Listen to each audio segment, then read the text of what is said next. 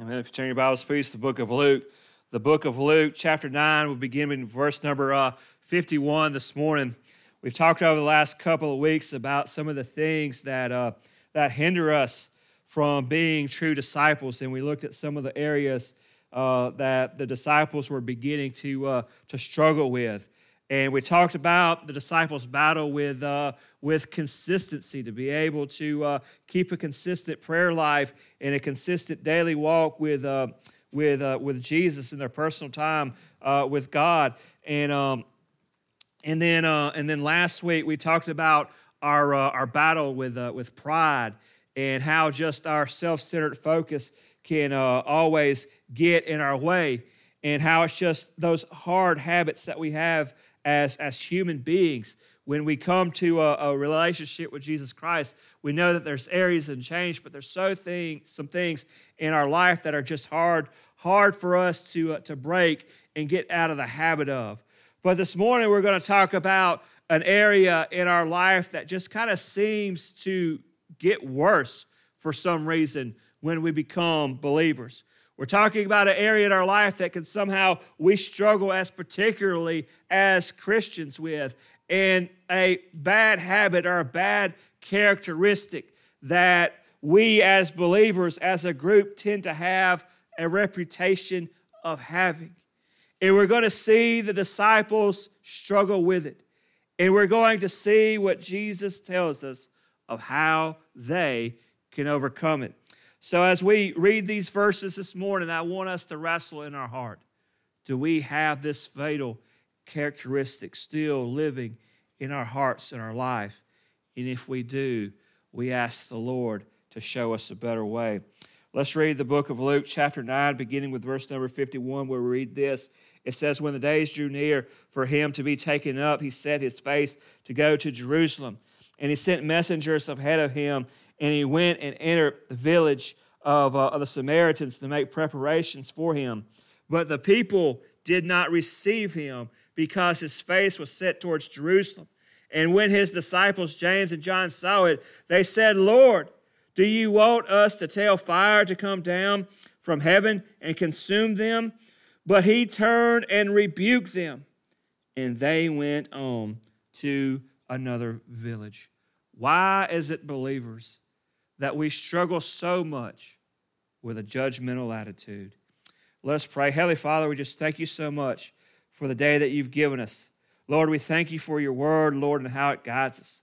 Lord, and as we read verses that challenge us, challenge us in our heart to show areas of our life, Lord, that we need to change.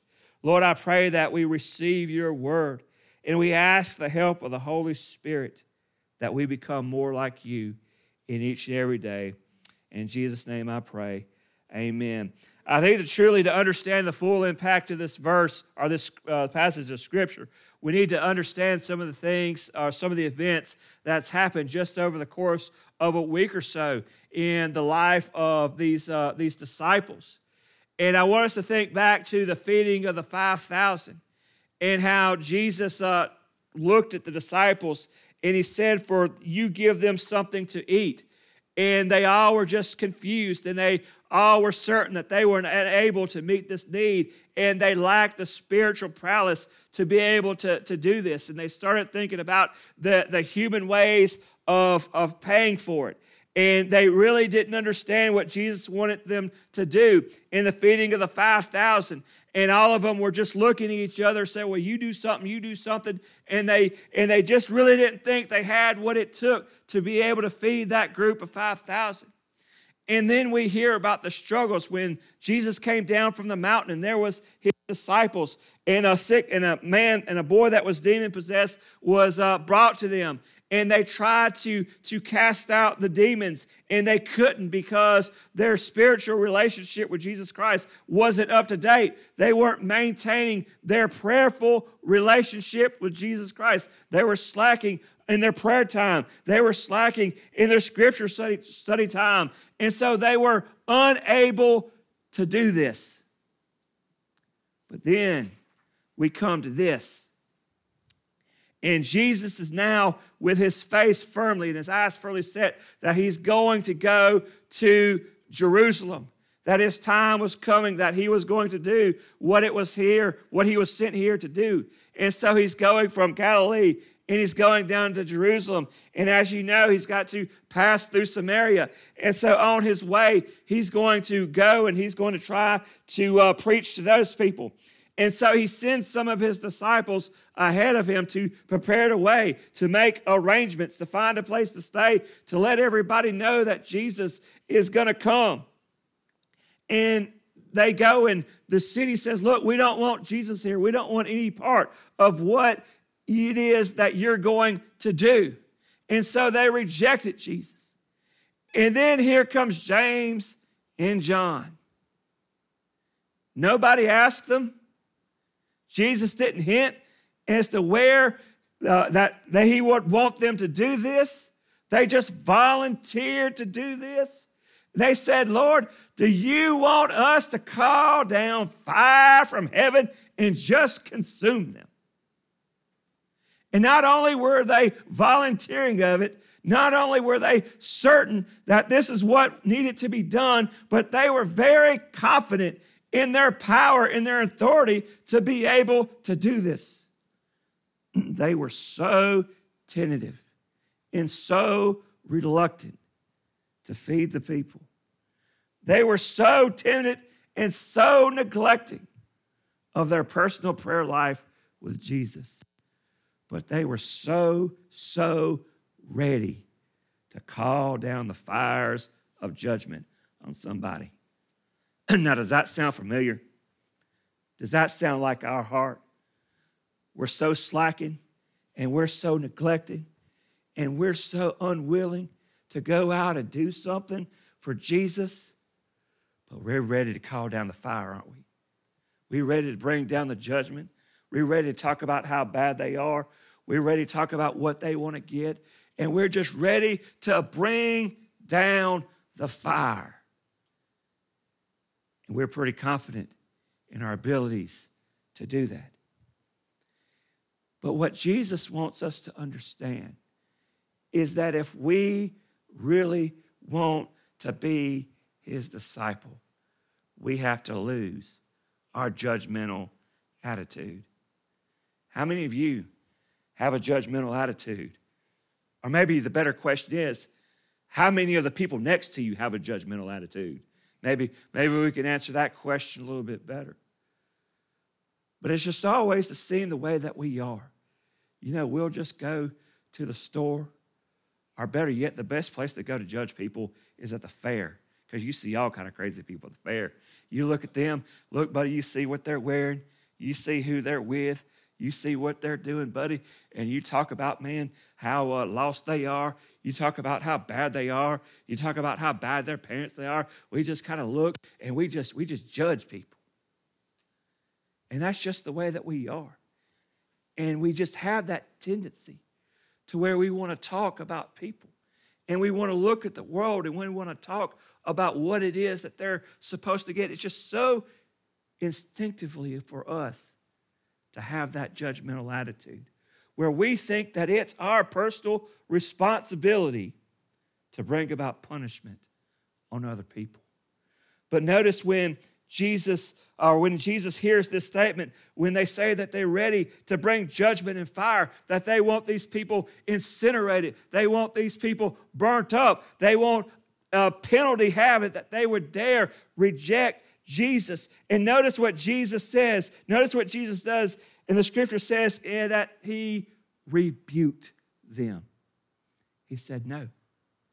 He said, No. That's not what we're supposed to be about.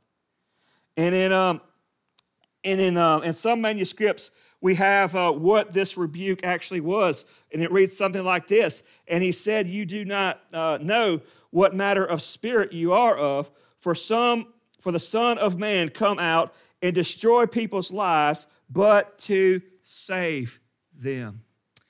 And whether or not that was uh, in the original or not, it definitely would represent the sentiment of what Jesus' rebuke would have been because he wanted them to know that that judgmental attitude, that level of judgment, did not represent what Jesus Christ was here to do. Because Jesus didn't come here to bring forth judgment. Jesus came upon this earth to bring forth salvation, to bring forth hope. And we hear him talking about not bringing down judgment and not bringing about fire, but we hear Jesus talking about wanting to find the lost sheep. We hear about Jesus wanting to find the prodigal, Jesus wanting to find the lost, Jesus wanting to find those who have been marginalized. Jesus is coming and looking for the least of these and warning them and letting them know about the impending judgment and about the sin that they have in their life and the need that they have for Jesus and the need that they have for salvation. And it's good to know, it's good to know that Jesus doesn't, when we reject him, Jesus doesn't, when we disobey him, just strike us down with all fire and brimstone. Because if Jesus knocked us down, everybody, with fire and brimstone that ever reject him and ever disobeyed him, Gary just be sitting in church all by himself because the rest of us would be gone. But praise be the Lord that Jesus came not to bring judgment, but rather Jesus came to bring salvation. And so he wants us to know that judgment wasn't his, his message here upon this earth, nor is judgment our purpose here upon this earth. It's not our uh, responsibility to, to bring about punishment for people for their sins. It's not our responsibility to bring forth the kingdom of God. It's not our responsibility to take out all the uh, the powers and principalities. Our job is to testify, our job is to be a witness. But the Lord says the judgment is coming, but it's coming from the Father, and the Father will bring it. It's not our responsibility. We're not like all those uh, the Muslims that are over there. You know, them Muslims, I don't know why anybody would be a Muslim because they got a pretty weak God. Because Muslim is an honor religion, because they have jihad.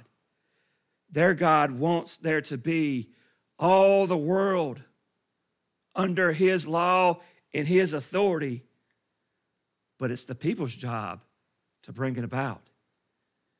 And that's why they go bombing, and that's why they go kidnapping, and that's why they go that's why they go shooting. Because they know or they feel that it's their responsibility to bring about the kingdom of God. It's their responsibility to bring out the punishment for the infidel sins. But us, we don't have a weak God. We have a mighty, powerful God. And when He wants to bring about judgment, He does it Himself.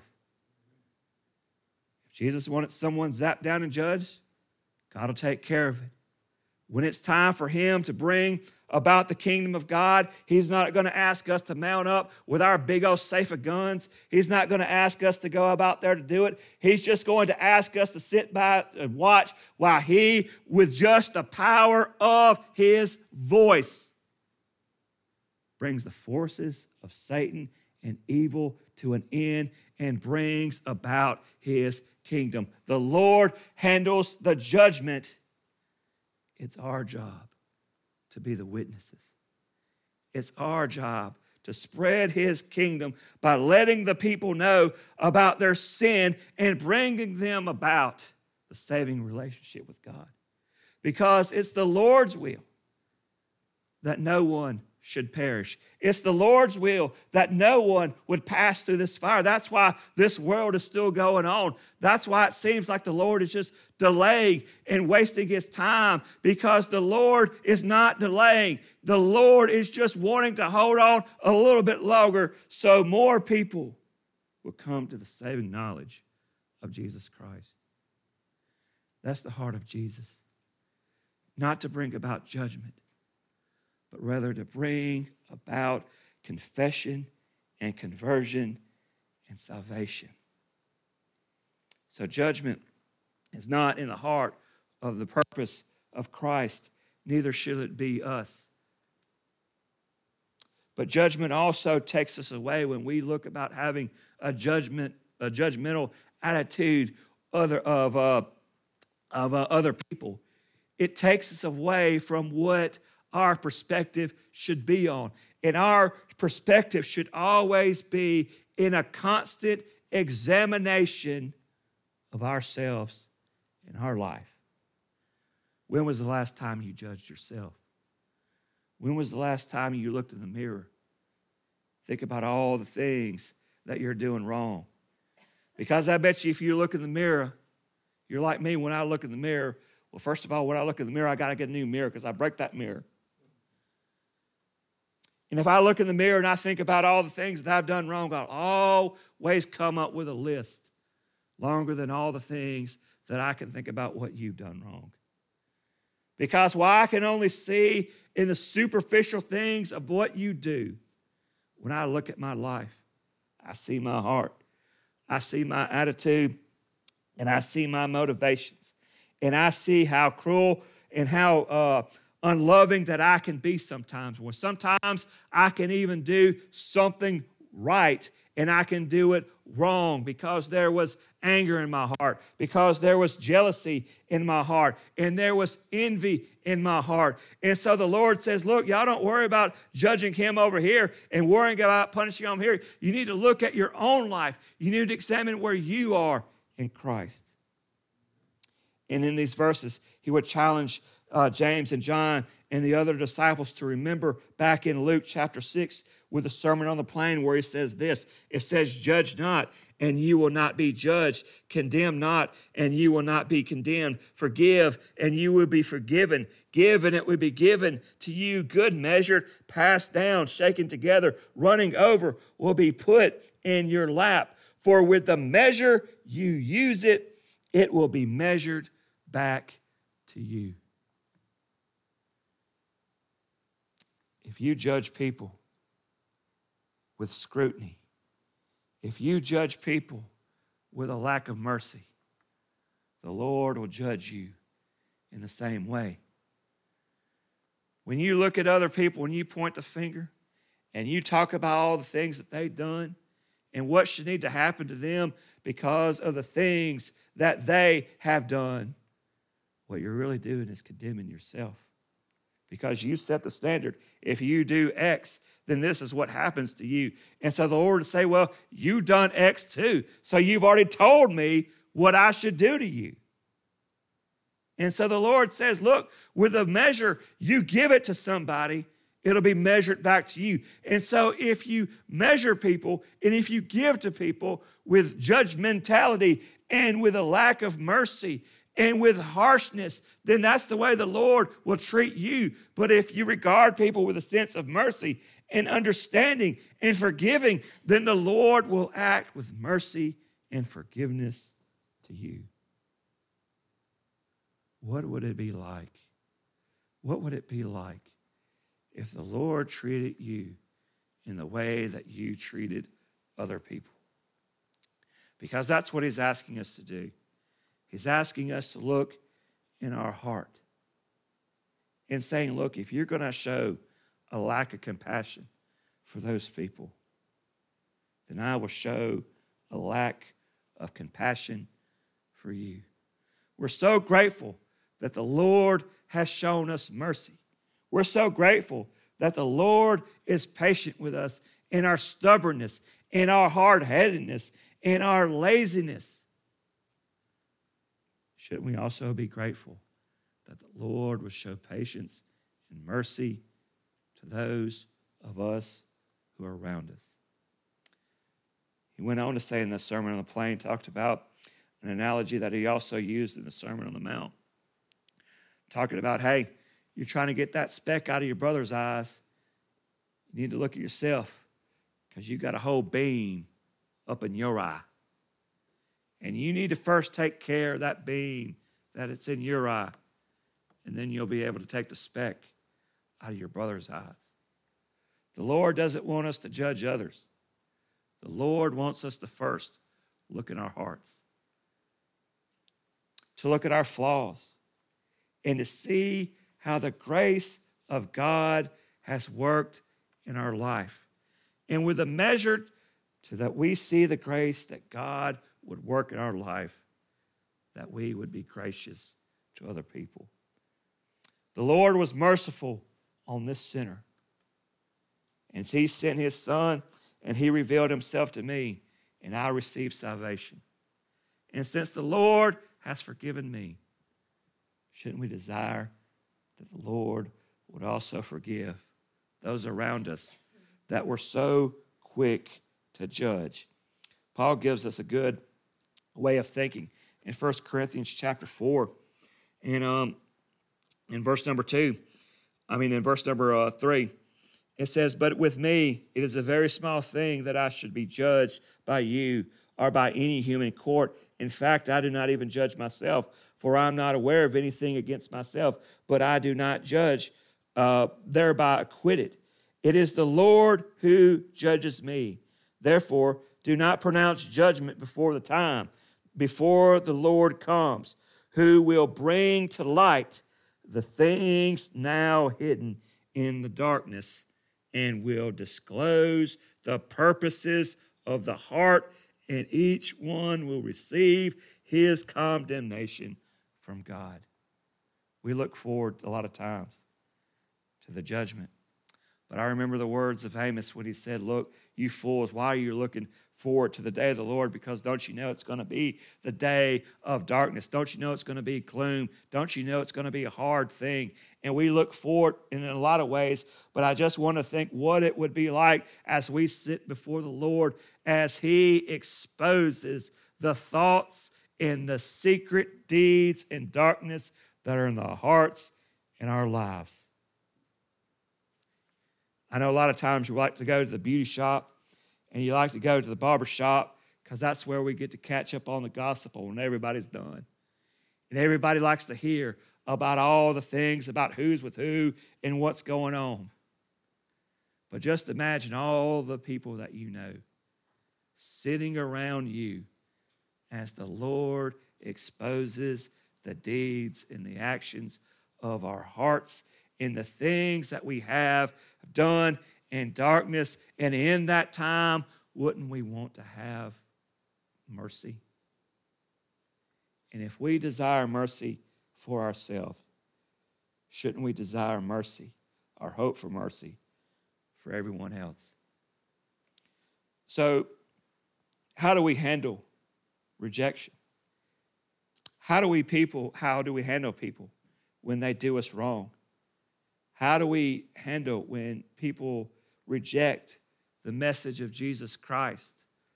Or even when we present it to them, they revile us, or they turn us away, or they say that they don't want to hear it. How do we handle if we can't do judgment? If we can't say, Lord, I just wish you would bring hellfire and brimstone on that person. If that's not the answer, then what should I do in those times of rejection? You should do what it is that Jesus did when he was rejected by that Samaritan village. And what did he do? He moved on. He moved on. And isn't that the hardest thing for us to do sometimes? Is just kind of let it go and move on. To realize that some things are beyond our control, some things are just not our responsibility. But sometimes we just need to move on. And what allowed Jesus to not linger, to not take it personally, that rejection? What allowed him to be able to move on from that and to go on to something else? What we hear in the beginning of that scripture, because it tells us what it, he did that he made up his mind and that he set his face to grow towards Jerusalem. What was that saying? Is that God had told him that he was to go to Jerusalem. And so he set his gaze and he set his eyes to go to Jerusalem. And he wasn't going to allow this little rejection, he wasn't going to allow this little hit of the ego interfere with him, but he was just going to keep on marching on to where God had told him to go and let God handle the rest. The book of Hebrews, chapter 12, talks about that we should put aside all the weights and let go of the sin that so easily entangles us and run the race that the Lord has set before us with our eyes fixed on Jesus, the author and perfecter of our faith. He wants us to run the course that He's set for us to do. He wants us to do the things that He has called us to do. He wants us to be His witnesses. He wants us to live a life for Him. He wants us to tell other people about Jesus. And so we are to be busy about doing our job and allow the rest for the Father to do His. Our responsibility is not to bring about judgment. Our responsibility is to be His witness. Our responsibility is to bring about that witness. Our responsibility is to make His name known. Our responsibility is to purify ourselves more and more into the image of God until the one day the Lord comes and He makes everything right. And Lord, don't we hasten the day where He comes. But in knowing that judgment is coming, we're grateful for the age of grace where everyone can come, where everyone is called to repentance and salvation through the blood of Jesus Christ. Let it be our mission to bring others, others into the saving knowledge of Jesus Christ before it's too late. But we'll never do that. But we'll never do that if we have the judgmental attitude. If we take on the minds of the Pharisees who says, you know what? This person's a tax collector. They're beyond the love of God. This person's a prostitute. They're beyond the love of God. This person of another race. They're beyond the love of God. This person's done this. They're beyond the love of God. The Lord has come and He's offered salvation, and you and I have received it. He has shown us great mercy. Why should we withhold that mercy from everyone else? Let us be doing the work of the Father. Let us keep our eyes fixed on what He's called us to do, not allowing sin, not allowing the weights of the world, nor our judgmental hearts. Keep us from letting everyone know the love that the Son showed for us. Let's pray. Heavenly Father, we thank you for your love. That even while we were still sinners, you died for us. But Lord, I pray this morning that we'll search our heart to see if we've been withholding that love from those around us because of what they've done for done to us, or because of who they are, or what we think about them. Lord, convict our hearts and show us where we've been judgmental. And open our eyes to see that your love is for the whole world. In Jesus' name I pray. Amen. Let's say